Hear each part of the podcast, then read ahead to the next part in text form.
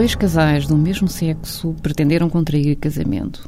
Um deles nacional da África do Sul e o outro português. Em ambos os Estados, a lei civil proíbe o casamento entre pessoas do mesmo sexo e em ambos os Estados, a Constituição prevê o princípio da igualdade, nomeadamente afirmando que ninguém pode ser privado de qualquer direito em razão da orientação sexual. A decisão nos diferentes ordenamentos jurídicos foi de sinal oposto. O casamento foi considerado legal na África do Sul porque se entendeu que toda a lei civil deve obediência à Constituição. Em Portugal, até o momento, assim não foi decidido. Não faltaram críticas em qualquer um destes Estados, acusando-se os juízes sul-africanos de ativismo judicial, ou seja, de fazerem seus poderes que cabem ao legislador, e acusando-se os juízes portugueses de conservadorismo na aplicação da lei.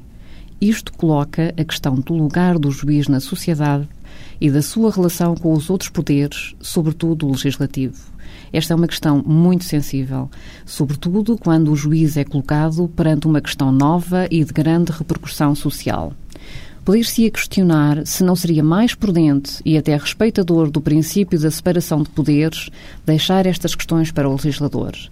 Entendo que a resposta deve ser geralmente negativa.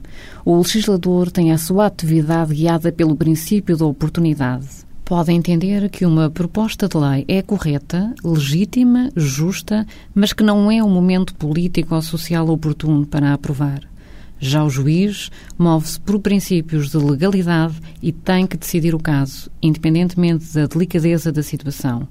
Julgo que colocar-se o problema da legitimidade democrática do juiz para decidir, cada vez que se lhe depara uma situação nova que implica a análise da conformidade da lei civil com a Constituição, corresponde a negar a essência da sua função, decidir, independentemente da dificuldade, delicadeza ou repercussão da decisão.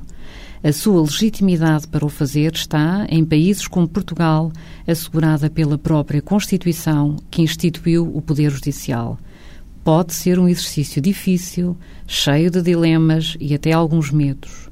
Julgo que a resposta para os ultrapassar está na integridade do juiz, a qual passa pela correta e completa explicação das suas motivações quando toma uma decisão.